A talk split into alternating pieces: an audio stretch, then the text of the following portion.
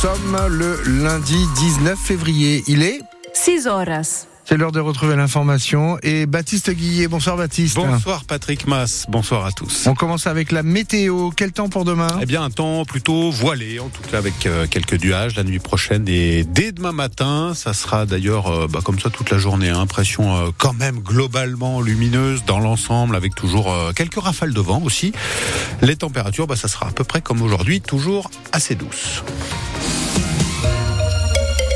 Est, les votes sont ouverts, euh, Baptiste. Et si Collioure devenait le village préféré des Français En tout cas, la commune a été sélectionnée. C'est un petit événement pour représenter l'Occitanie dans l'émission à succès, le village préféré des Français, émission de Stéphane Bern sur France 3. Elle sera diffusée en juin prochain. En attendant, effectivement, le public doit voter parmi les 24 villages proposés, dont Collioure. Vous avez le mode d'emploi sur francebleu.fr. Vote ouvert jusqu'au 8 mars prochain. En attendant, sur place, à Collioure, les vacanciers qu'on a croisés euh, tout à l'heure sont convaincus. La Cité des Peintres a toutes ses chances. Ah oui, oui que oui. c'est tout le meilleur que je puisse lui céder. Bah voilà, bon, moi je suis amoureux de, la région depuis 25 ans au moins. Bah, c'est une très très belle ville. Hein.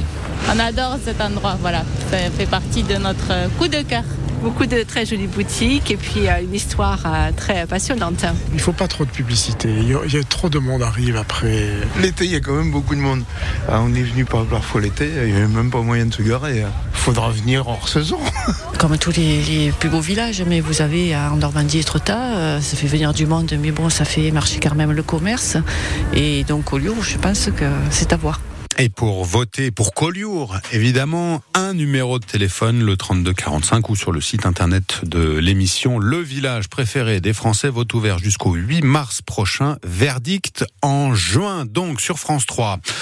On a appris aujourd'hui la mort de Francis Gendre. Francis Gendre décédé hier des suites d'une maladie. Ancien conseiller municipal à Perpignan dans les années 90. Il avait été euh, l'adjoint de Jean-Paul Alduy. Il était également euh, gérant du grand circuit du Roussillon à Rivesaltes et menait depuis euh, quelques années un projet d'ampleur, créer un centre de développement de technologie automobile à côté de ce grand circuit. Les obsèques de Francis Gendre auront lieu jeudi prochain à 14h à la cathédrale Saint-Jean de Perpignan. À cinq jours de l'ouverture du salon de l'agriculture à Paris, les agriculteurs veulent maintenir à tout prix la pression sur le gouvernement. Rassemblement aujourd'hui à Dunkerque, à Marseille ou en Moselle pour réclamer l'application rapide des mesures d'aide annoncées.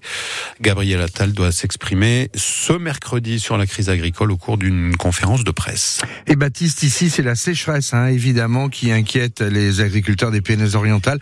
Situation tout aussi préoccupante, d'ailleurs, de l'autre côté de la frontière. Voilà trois semaines maintenant que l'état d'urgence sécheresse a été décrété en Catalogne, où il n'a quasiment pas plu depuis trois ans. Les autorités ont mis en place cet hiver de grosses restrictions sur la consommation d'eau.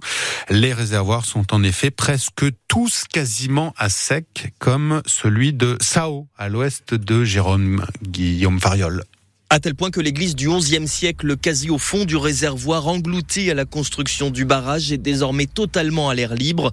Anna se promène sur la terre craquelée, le visage atterré. L'eau montait jusqu'en haut de l'église avant. À certaines époques, on ne voyait que la croix au sommet. Tout était sous l'eau. Et maintenant, il n'y a même plus de bateau, ni rien d'autre. Ce manque d'eau en particulier se fait ressentir dans 200 communes en état d'urgence sécheresse comme Bescano. Interdiction d'y consommer plus de 200 litres par personne et par jour. Aucun arrosage superflu. J'ai jeté mes fleurs et je les ai remplacées par des cactus. Comme ça, je ne les arrose qu'une fois par mois. La sécheresse fait maintenant partie du quotidien de Carmen. J'ai mis un bac dans ma douche pour récupérer l'eau qui coule avant qu'elle soit chaude. Je m'en sers ensuite pour tirer la chasse ou pour tout ce qui demande de l'eau à la maison. Quant aux agriculteurs, ils doivent réduire leur consommation de 80%. Miguel, au bord de ses champs, compte chaque goutte de pluie.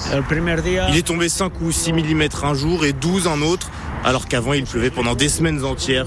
J'espère qu'il va pleuvoir en mars ou en avril. Et s'il ne pleut pas À cette question, toujours la même réponse on ne sait pas ce qu'on va devenir. Guillaume Fariol à Sao pour France Bleu Roussillon. La première usine européenne de paracétamol va ouvrir à Toulouse dans un an, début 2025. Information de nos confrères de France Bleu Occitanie aujourd'hui. La société Ipsophène va s'implanter sur le site de l'Oncopole au sud de la ville et prévoit de commercialiser jusqu'à 4000 tonnes de paracétamol. Un projet à 28 millions d'euros financé à 15% par la région. Changement d'adresse pour le festival Les Ânes Têtus. L'an dernier, l'événement électro-hip-hop avait rassemblé près de 2000 personnes sur le parking du Parc des Expos à Perpignan. Pour sa deuxième édition cette année, le festival déménage direction Le Soleil. Ça a été officialisé ce matin. Ça se passera les 18 et 19 mai prochains sur le site du lac du Moulin. Les organisateurs expliquent ce déplacement par des problèmes d'organisation qui sont liés au passage de la flamme olympique à Perpignan. Le foot enfin et la crise à l'OM après la nouvelle défaite des Marseillais hier soir à Brest. L'entraîneur italien Gennaro Gattuso a été limogé ce lundi. Il sera remplacé par le français Jean-Louis Gasset. L'ancien sélectionneur de la Côte d'Ivoire doit arriver au club dans les prochaines heures. L'Olympique de Marseille, 9e de Ligue 1, affronte Donetsk jeudi en Coupe d'Europe. Il est 18h05 sur France Bleu Roussillon.